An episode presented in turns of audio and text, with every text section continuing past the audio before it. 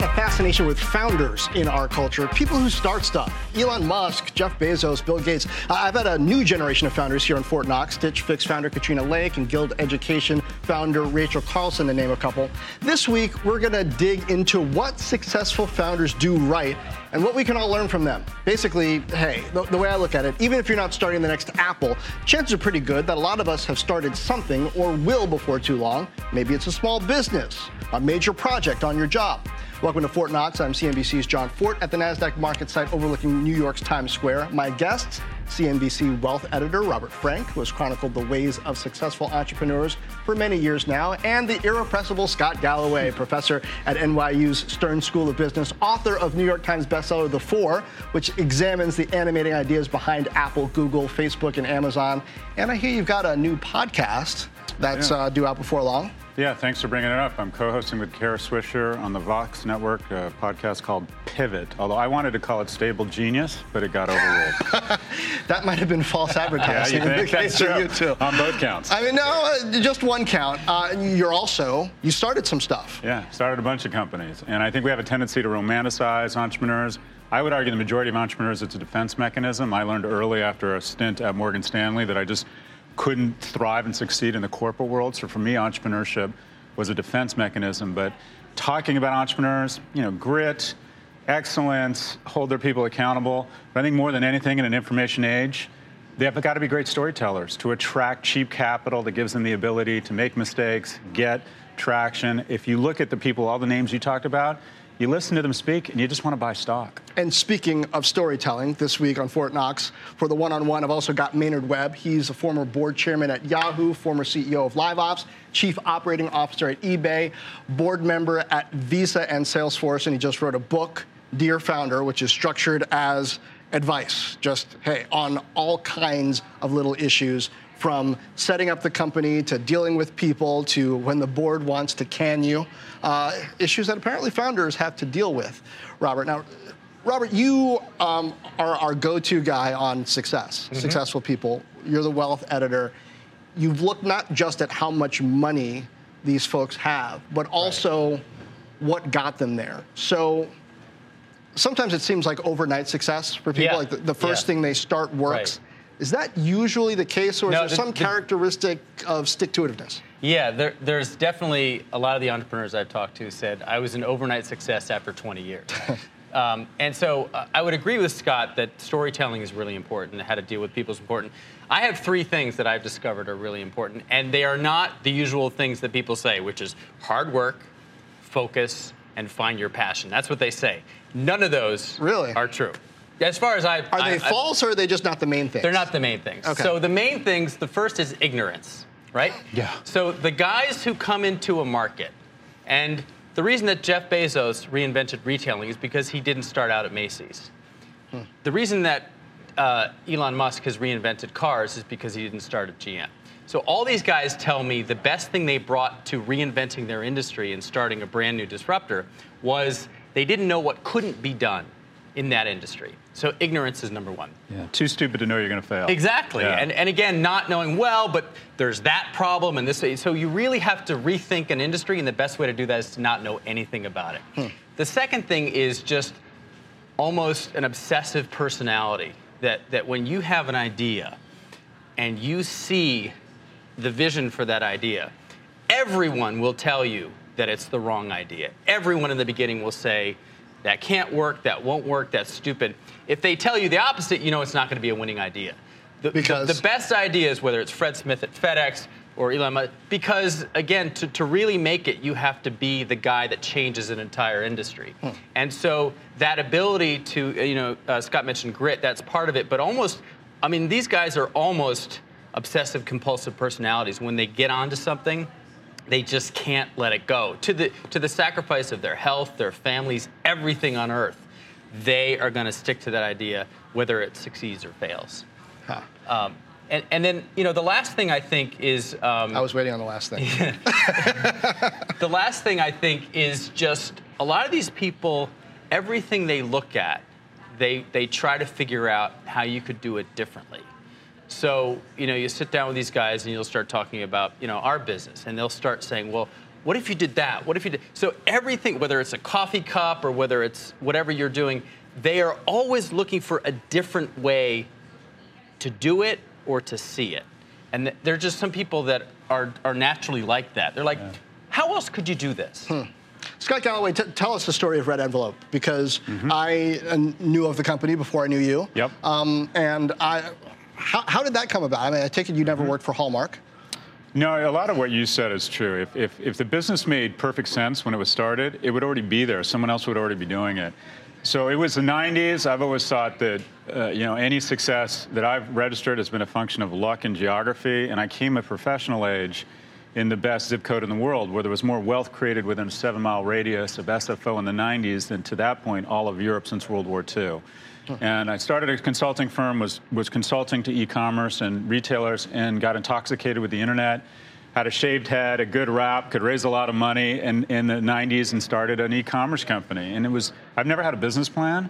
I thought, okay, the internet. I went to a conference with John Doerr. He said the internet's all about saving time.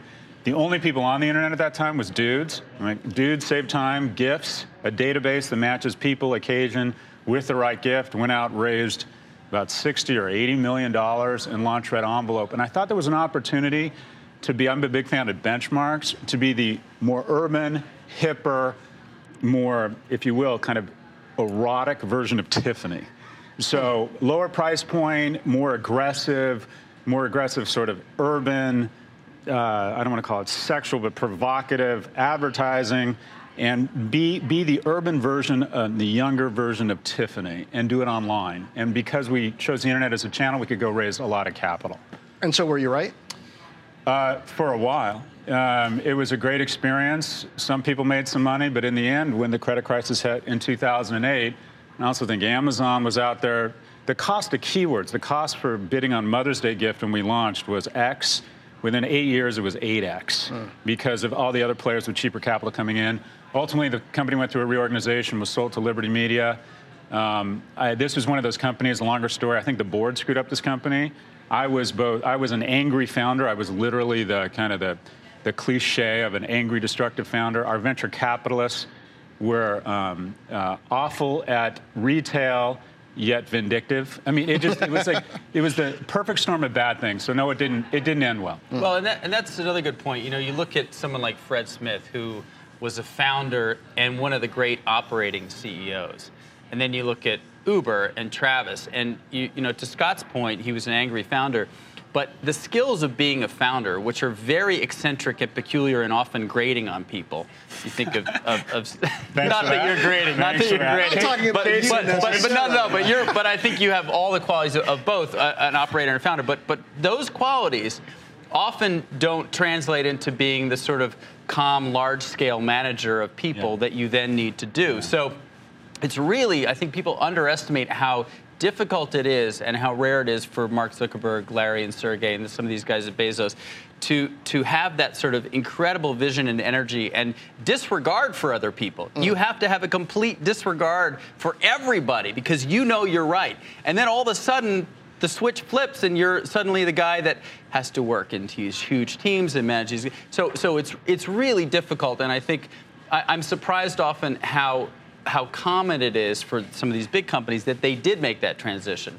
Yeah, you, you mentioned the importance of people. Again, this is uh, Fortt Knox. I am Jon Fortt. We're talking about what makes successful founders special, what makes them different what makes them tick. I talked to Maynard Webb about exactly this question in his book, Dear Founder. Um, what is the thing that so many founders get wrong that he needed to give them advice about? He said, dealing with people. Take a listen.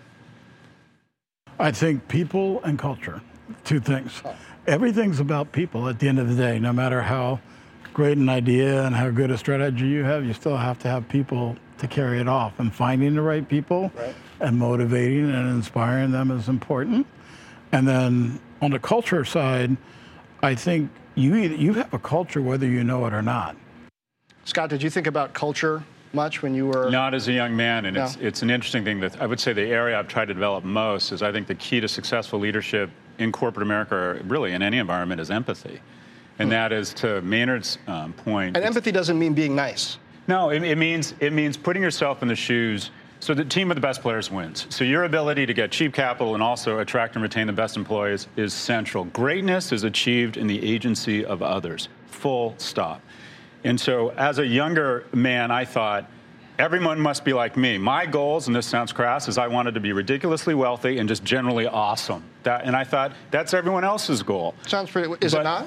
what, what you find is individuals and companies are individuals and they have different priorities. Some are willing to work nights and on weekends but need to be at Little League. Some people want to manage others. Some people want to develop a profile and be in the media a lot. And your ability as a leader to say, I'm going to figure this out, John. I'm going to figure out what's important to you. I'm going to put myself in your shoes. And even if those things aren't important to me, I'm going to work with you to make you win. And having a sense, a real sense of believable empathy for people. I, I, I, would, I think that's true often. I'm, I'm amazed, having read the Bezos biography and, of course, the Steve Jobs biography before that, how successful they were without Without that. without that yeah. And and and i think you know i mean it's, you read about some of the meetings that bezos has.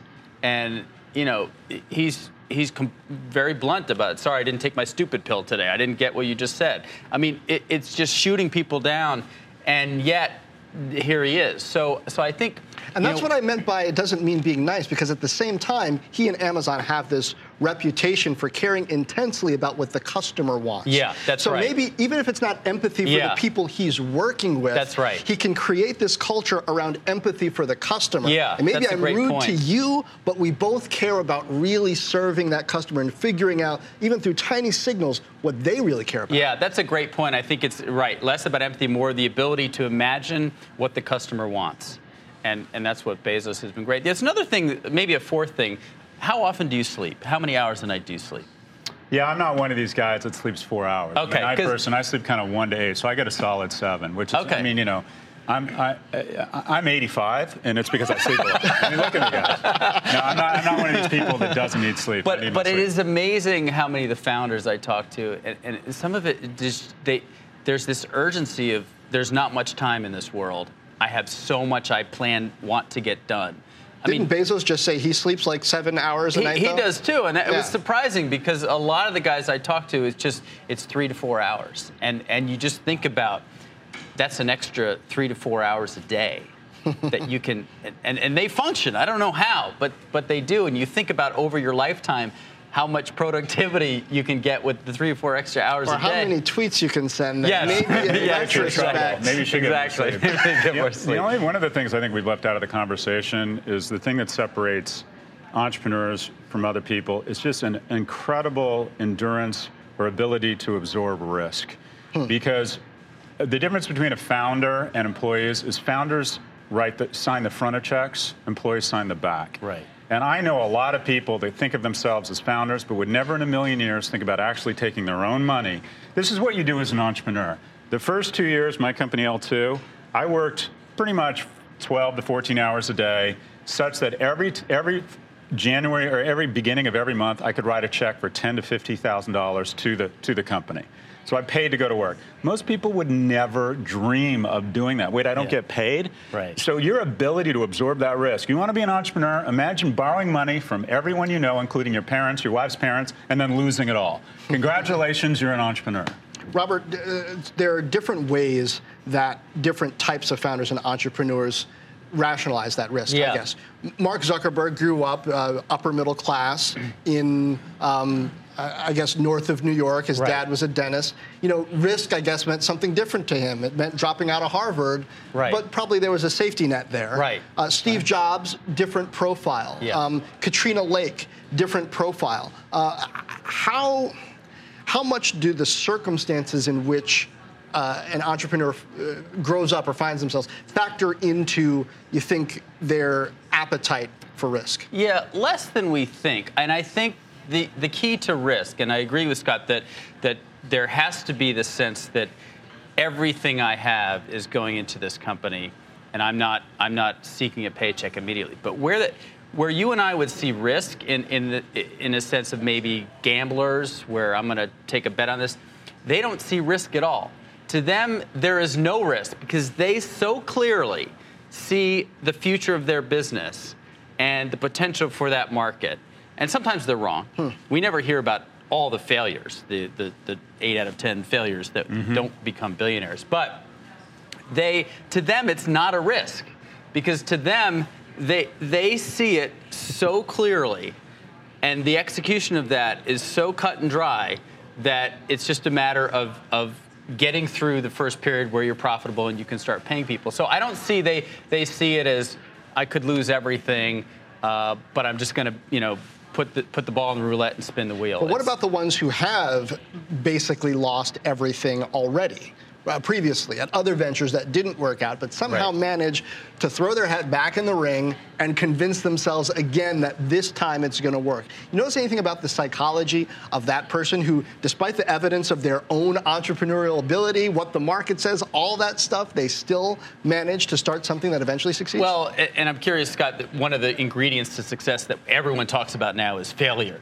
You know, if this guy has failed three times, he's Right. fantastic because he's learned those Right. lessons that, that, I mean, do you agree with that? And, and what is it about those people that can, continues to re up? Or do they, do they say, maybe it's me, maybe I shouldn't be? Yeah, it's a bit of an exaggeration Yeah. because I think in America, I don't think we, they, they say we embrace failure. We don't embrace failure. We tolerate it. Hmm. And I think success in, in your private, in your in your core professional life, and also in your personal life, is a function of your resilience. Yeah, I'll- everyone faces failure. Everyone gets fired. Everyone loses people they love. Everyone faces injustice at some point in the corporate world. And your ability to mourn and then move on is a key ingredient to success. I've started nine companies. I think I'm generously three, four, and two. And I've been beamed in the face. The company you talked about, RedEnvelope, I mm-hmm. was kicked off the board. Of the, you know, I was kicked out of the band I started. It was a really difficult time for me. I learned from it. I moved on, and then I got it back to the plate and, s- and swang harder. but it's kind of And a badge of honor, right? Once you've It doesn't hurt you. I'd say in the U.S. it doesn't. You don't have a scarlet letter like I would argue you have in Europe and other Yeah, societies, right, where true. if you fail, you're done. You can recover. Some people claim they like it. It's a bit of a an exaggeration to say Americans we embrace failure as long as it's on the way to success and there's indications you're going to be successful. Right, successful. that's true. But it's that great graph, and you showed it out. People, this is what people think success looks like. This is what success looks like, right? Scott, how much of it is being able to uh, kind of snatch, in a way, victory from the jaws of defeat, or, or create little victories, even when overall you didn't cross the finish line that people expected you to cross? You're able to say, okay, well, maybe it didn't work out uh, overall, but I learned this, and I can use this in this way, and this really worked well. And so if I get back out there and I do this, this, and this, but not that, I can succeed next time. Being able to convince yourself that there was success in there somewhere.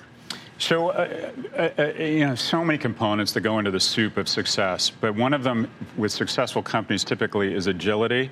Google did not start out as a search engine. Very few companies end up finding success where they had initially envisioned. The company I had started, L2, that we just sold to Gartner, was originally going to be an events company.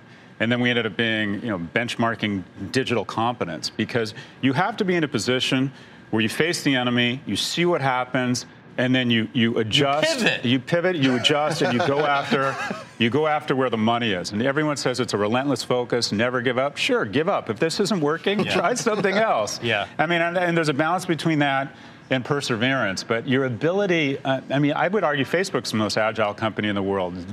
7% of their revenue on the IPO from mobile. They got it wrong. He did not think that it was going to be an app economy. He was wrong and said, I'm clearly wrong. Boom. And now it's, what is it, 94%? From mobile. So agility, very few successful businesses started out, uh, ended up where they started out. Robert, um, w- when you look at the outside of money and being awesome, the things that animate uh, and, and motivate founders, how much of it is the impact they want to have in the world? Marc Benioff, founder of Salesforce, has just bought Time Magazine. Right. Uh, he built in the structure into Salesforce at its founding, where a certain percentage uh, of, of their profit was going to end up going to um, to charity. How, how common is Well, that mindset? There, there's the rhetoric, which is everyone says they're not doing it for the money, Right. right? Everyone's Silicon Valley. We are doing it to change. There's that great line from the Silicon Valley, the TV show, where the Sergey Brin character says, "I don't want to live in a world where another company is changing the world."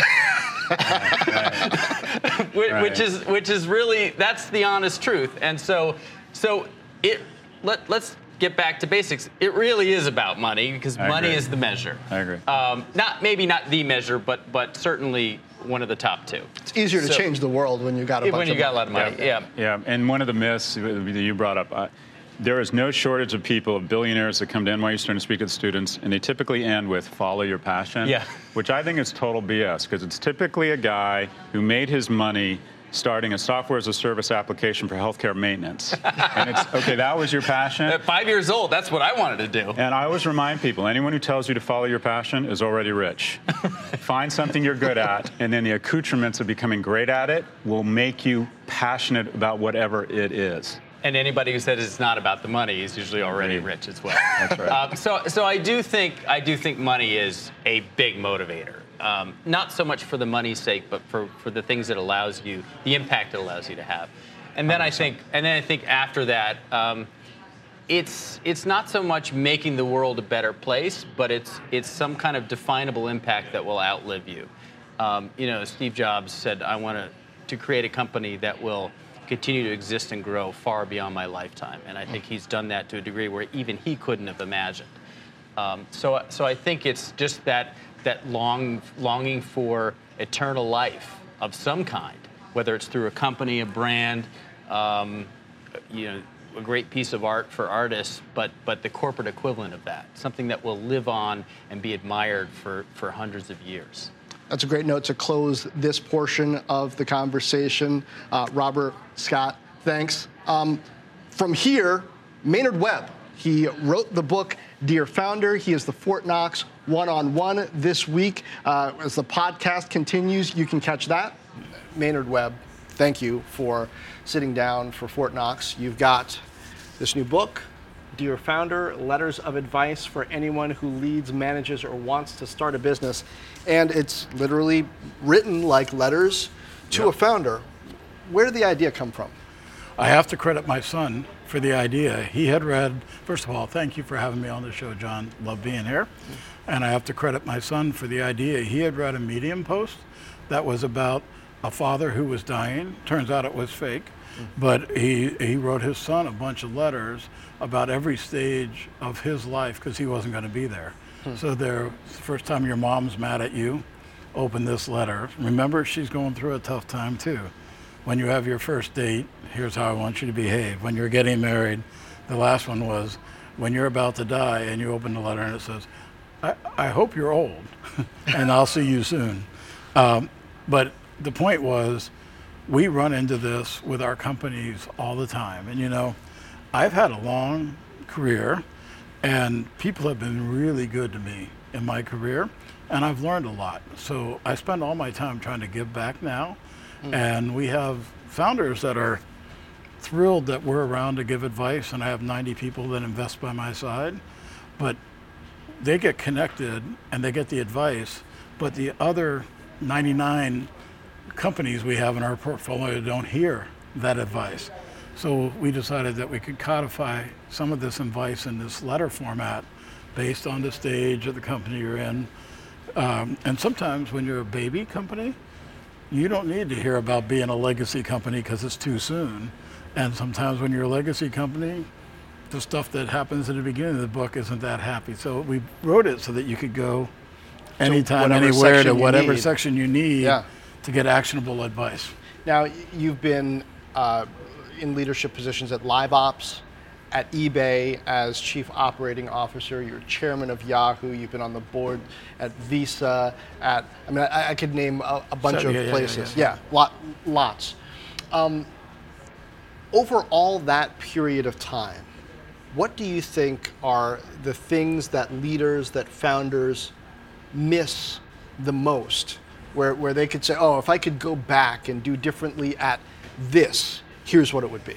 I think people and culture, two things. Huh. Everything's about people at the end of the day. No matter how great an idea and how good a strategy you have, you still have to have people to carry it off. And finding the right people Right. and motivating and inspiring them is important. And then on the culture side, I think you you have a culture whether you know it or not. And so paying attention to it from the beginning is really important. And you think most founders tend to not pay as much attention to those things as they should. Or, or they pay attention to things they think matter, like free food, and not as much to how you treat somebody. And when somebody comes in, how do you welcome the first salesperson instead of harangue them that they're not engineers? Or hmm. how do you treat diversity and make sure that you tackle that from the beginning instead of once you're like 50 or 100 people?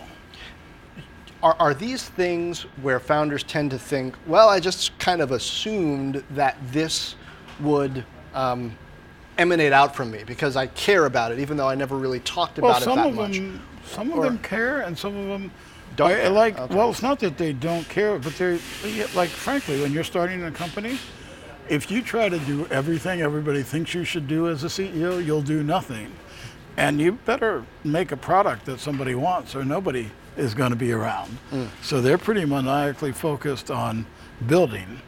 Um, and they don't often understand, some of them do from the beginning, that they want to build it with all these good things in, but often they don't realize that they have to do it. Many of them haven't been managers or leaders before. So it's a pretty tough job to go, now I'm the CEO, now I have a board. How do I manage them? How do I manage my employees? How do I handle all of this? Some, I had, you, is it okay if I tell a story? Sure. So I had a, um, I had uh, some people that went on to do great things, but they came to see me early on when they had like seven people. And wh- what position were you in when they came to see you? Oh, no, I'm an investor, An and investor, an, okay. and an advisor, Uh-huh. and I made special arrangements to see him in between a, a big Yahoo meeting and a Salesforce board meeting, and they came and they said, "We have a big problem." I'm like, "Okay, lay it on me." And they go, "We have this person who's really bad that we need to fire, but we are worried that if we fire him, people will be upset because his dog everybody loves, and he's a culture carrier." I'm like, "Really?" Uh, and they said, "Yeah, really, we really this is easy. Fire him, keep the dog." But no, but but no. Honestly, you have to find a way to let it go and explain to people what's going on. They've since grown to be, you know, several hundred people, and they're fine. But that was they didn't even know how to address a performance problem, which is pretty pretty interesting. So you have those sort of experiences that people are learning how to do, and they have to build a product, and they have to make everybody happy. Yeah. Um, I, I'm fascinated by the jumps in people's resumes. And th- there's one in yours. You went to Florida Atlantic University Yep. for a degree in criminal justice. Absolutely. And then after you graduated, you worked as a security guard at IBM. Yeah. what, what year was that? That and was then what did well, you do in between that, That and and, and all the managing at Yeah, yeah, yeah. technology companies? Well, Yeah. I, I had been appointed to Annapolis and didn't go out of high school, which drove my mom crazy. Why didn't you go? I had grown long hair, and it Uh-huh. sounded like a long back when I had hair, and sounded like we can a all very, sing yeah, that song, yeah, yes. yeah. and uh, sounded like a very long commitment um, with the multiple years, and so I just went home, worked full time, went to school full time, majored in criminal justice, was going to go to law school, but I, I made it was in Boca Raton, and IBM hired me as a co-op student, making a very nice. They paid security guards very well, and then they offered me a full-time job in Rochester um, with all kinds of overtime and like Sundays was double time and I was on second shift times 10 so making more than like what you could make in a professional job and they told me they were trying to hire talented kids to go do other things and they teach you how to program and so uh, within a year I was managing uh, security people and pretty soon thereafter I had to s- start teaching myself to code and I went to a number What year of- was that? that was 1981 82 Why did you care about coding in 1981? because I was That at wasn't IBM and I knew that was going to be a path out to Out of. of doing hourly work and Uh-huh. on I wanted to be a professional and I could see where that came from and so I volunteered. What had given you that? What had given you that vision? Was was there people? Were there people you had seen in your life who? I have so many people that have. Well, my dad, uh, who I lost early when he was seven, uh, when I was seven years old, he passed away, and he had his own business. Yeah. And he had a suit that he'd wear to work every day, and we'd go pick him up in the one family car. And I was like, I want an office like that, and I want to, uh, I want to wear a suit. Unfortunately, by the time I, and I wore suits early in my career at IBM, but by the time where we are now, nobody wears suits anymore for the most part. But um, so I always wanted uh, to be. I thought if I could be a manager, that would be so cool. I love people, and so I took every job in the early days that nobody else wanted. So one of those was being a computer security hacker back hmm. in 1983. And After you learned to code? Yeah. And uh, the job was open and my boss wouldn't let me do it. He goes, You're not qualified. And I'm like, Nobody else is doing it. I'll do my, I'm doing my regular job. Let me do this one. Oh, get out of here, Webb. And, you know, um, I'd knock on his door the next week and say, I, I can do that for free. I'm not asking for a promotion. Just let me do the job. And was that the, the white hat hacker who basically yes. comes in yeah, yeah, and, and tries, tries, to find, find yeah. weaknesses in the yes. system before the real bad guys do? Yeah, absolutely. Well, we didn't even call them white hat hackers back then, but exactly. and I uh, finally, somebody from corporate, I had done another project and he thought I was pretty good. And he said, give that Webb kid a chance. And so within about a year, I was traveling all over IBM. They'd send me out for a week and say, go see what you can break, which was pretty amazing, right? Yeah. And Did you break anything good? I broke a lot. I've cut checks for more than you can. I gave them all back, which is how I kept in my career. But uh, um, and then I got asked to take a job back in Florida in Boca during the heyday. They were losing truckloads of PCs uh, and they didn't know they were stolen. And the police would call um, because Boca was a little bit of the wild, wild west back then, and IBM, and they asked me to come be the guy that tied all their systems together and make sure they had uh, financial accuracy. Mm-hmm. Again, I had no background in that, but I did it and won all kinds of awards for that. And my next job was being a product guy at a local area network after I got through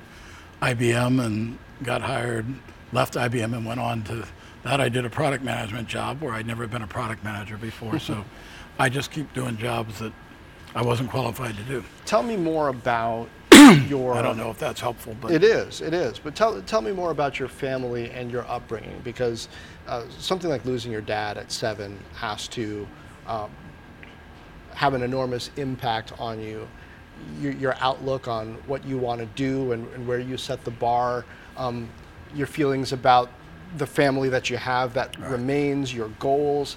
How did you process that, and what was the home life like that that kind of motivated and shaped this kid who was willing to push beyond what you were asked to do and what you felt into what you felt like needed to be done? Well, I had an amazing mother, and I wish she were still around. And it devastated us. You know, we had five kids. Wow. We went from fairly well off, he left no life insurance, to really having a hard time when our water heater broke. We couldn't replace it for years, so I took showers at the at, at school, and at least I played sports, so I got the good showers. Mm. and um, you went from dreams to knowing it was going to be on you to make anything work. But my mom instilled in all of us an unbelievable work ethic and work to keep us humble and also told us we could do anything, mm. but we were going to have to do it on our own. She couldn't help us. But then she went back and became big in the school system and was the teacher of the year for the state of Florida. And so she became accomplished in her own right. We watched that happen. But we were pretty, like, I know you have young kids. I would say we probably had way more freedom than we probably should have. uh, and, but I came out of there with a lot of drive. Yeah. And I didn't want to ever leave my family in the same place my dad left me. Sure. Um, fast forward, and, and we've talked about um, graduating from school, getting started at IBM, and kind of pushing for more responsibility. The first thing, the first entrepreneurial effort that you pushed for, what was it? What, what did you want it to be? Well, when I was, before I got to IBM, and I was working my way through school, mm. I uh, was working at a nursery called Patrick's Nursery in West Palm Beach, Florida. Plants And or were- kids? Plants or kids? Plants. Okay.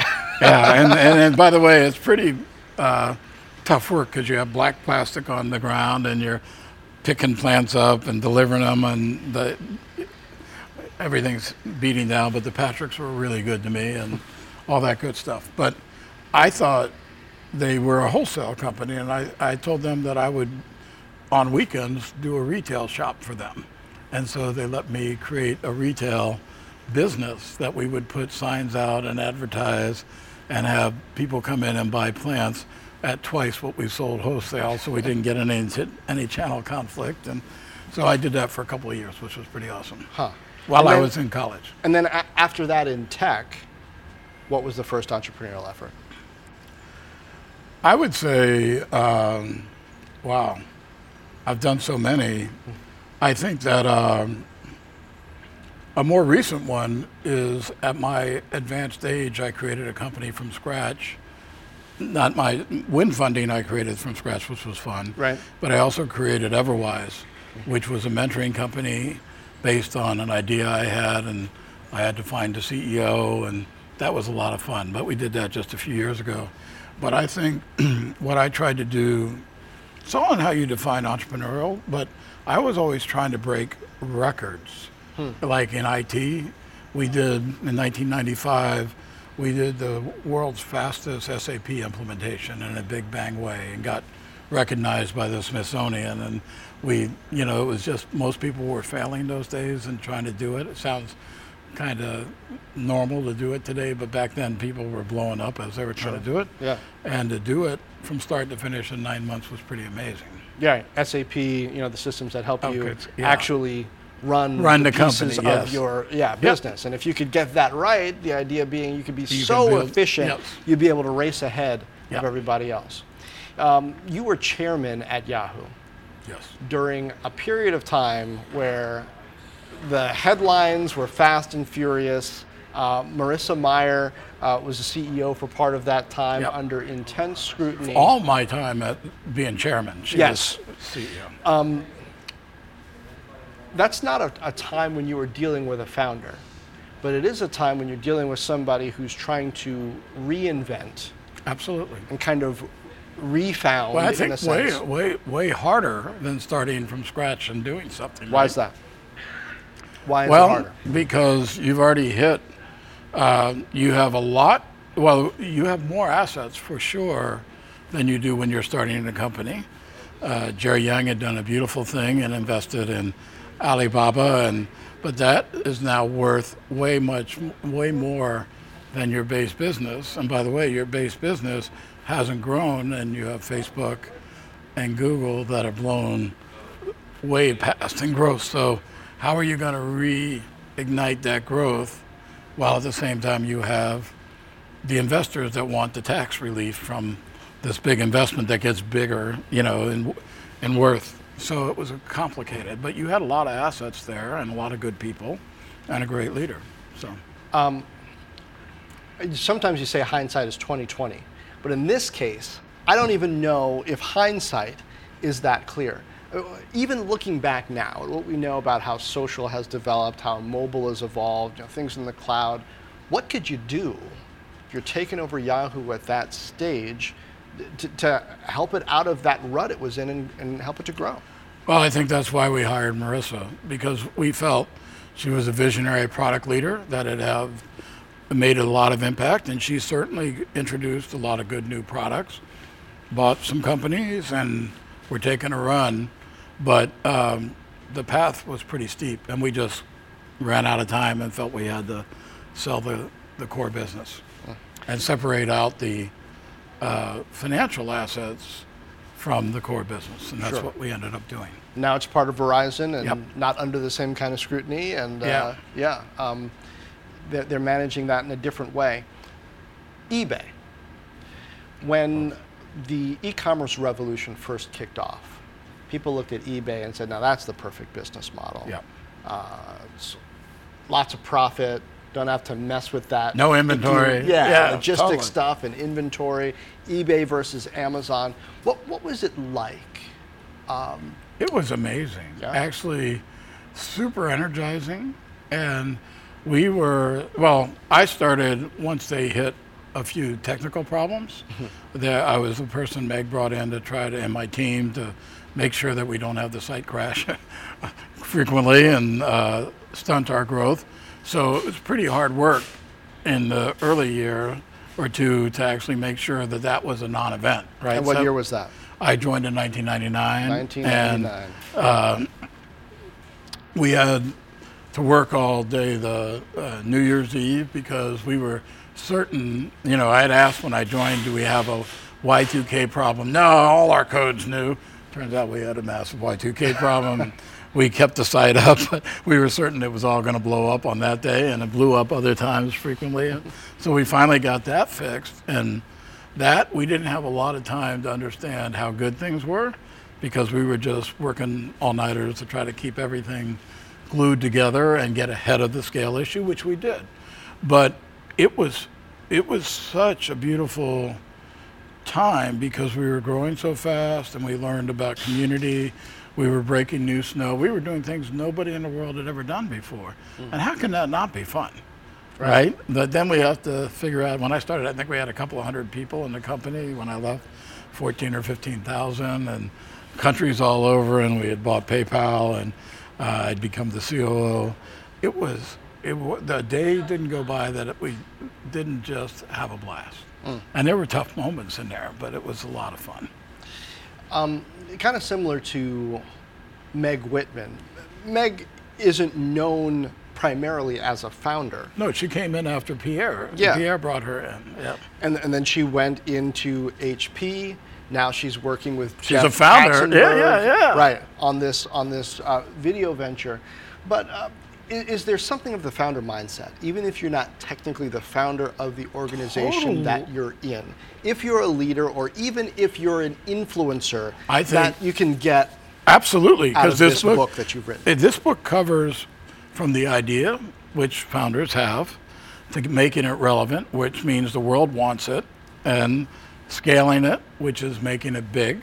Right, that's not about being the founder; it's scaling it, hmm. and then creating a legacy company, uh, HP legacy company, hopefully Salesforce legacy company, hopefully eBay, that you're going to be around for generations. Right, so certainly you, that will be helpful for people at any of those stages. But I also think um, whether it was Meg, Marissa was engineer, first female engineer at Google, Google. yeah. Meg joined when there were less than I think 60 people in eBay very early and was their first CEO. They're you know in the founding ethos, and I can tell you that both of them operate pretty much like founders with the way they think and the way they try to go do things. Uh, you, you mentioned Salesforce. That's the company I didn't mention that you're on the board of.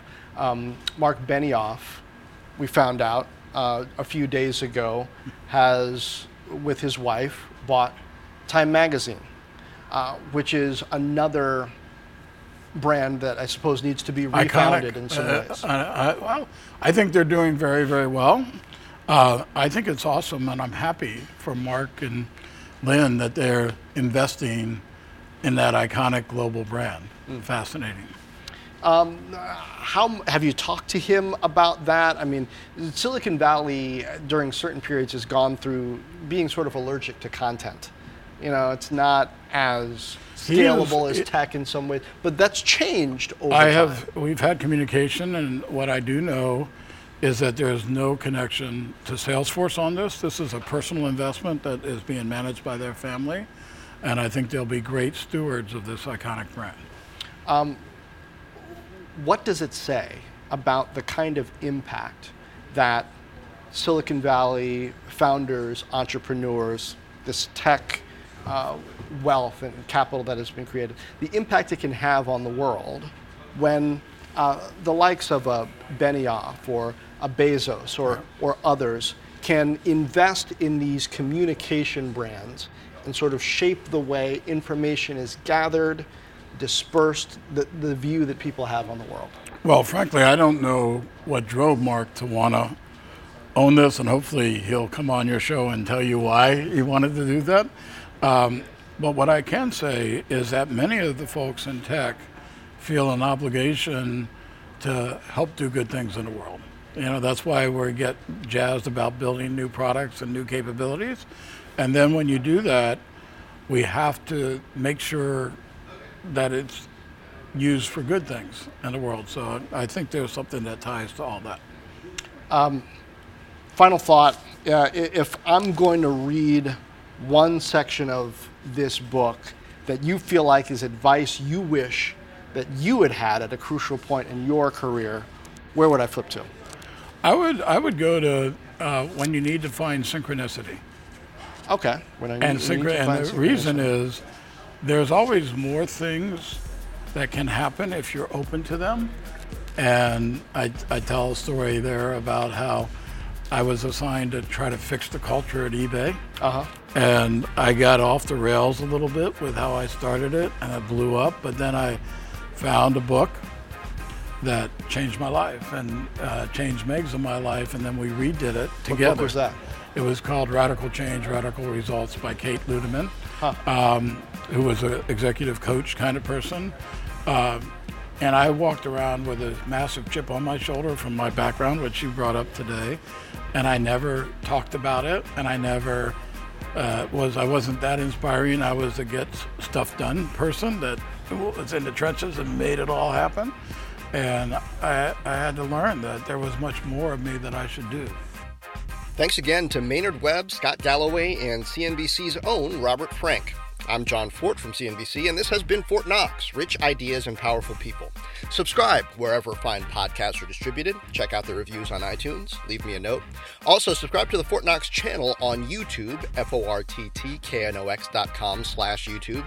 And as a matter of fact, you can go to YouTube now and see video of these conversations. Or you can go to the CNBC apps on Apple TV or Amazon Fire TV and find Fortt Knox in the featured areas. And if that's not enough, follow me, Jon Fortt, on LinkedIn, Facebook, and Twitter.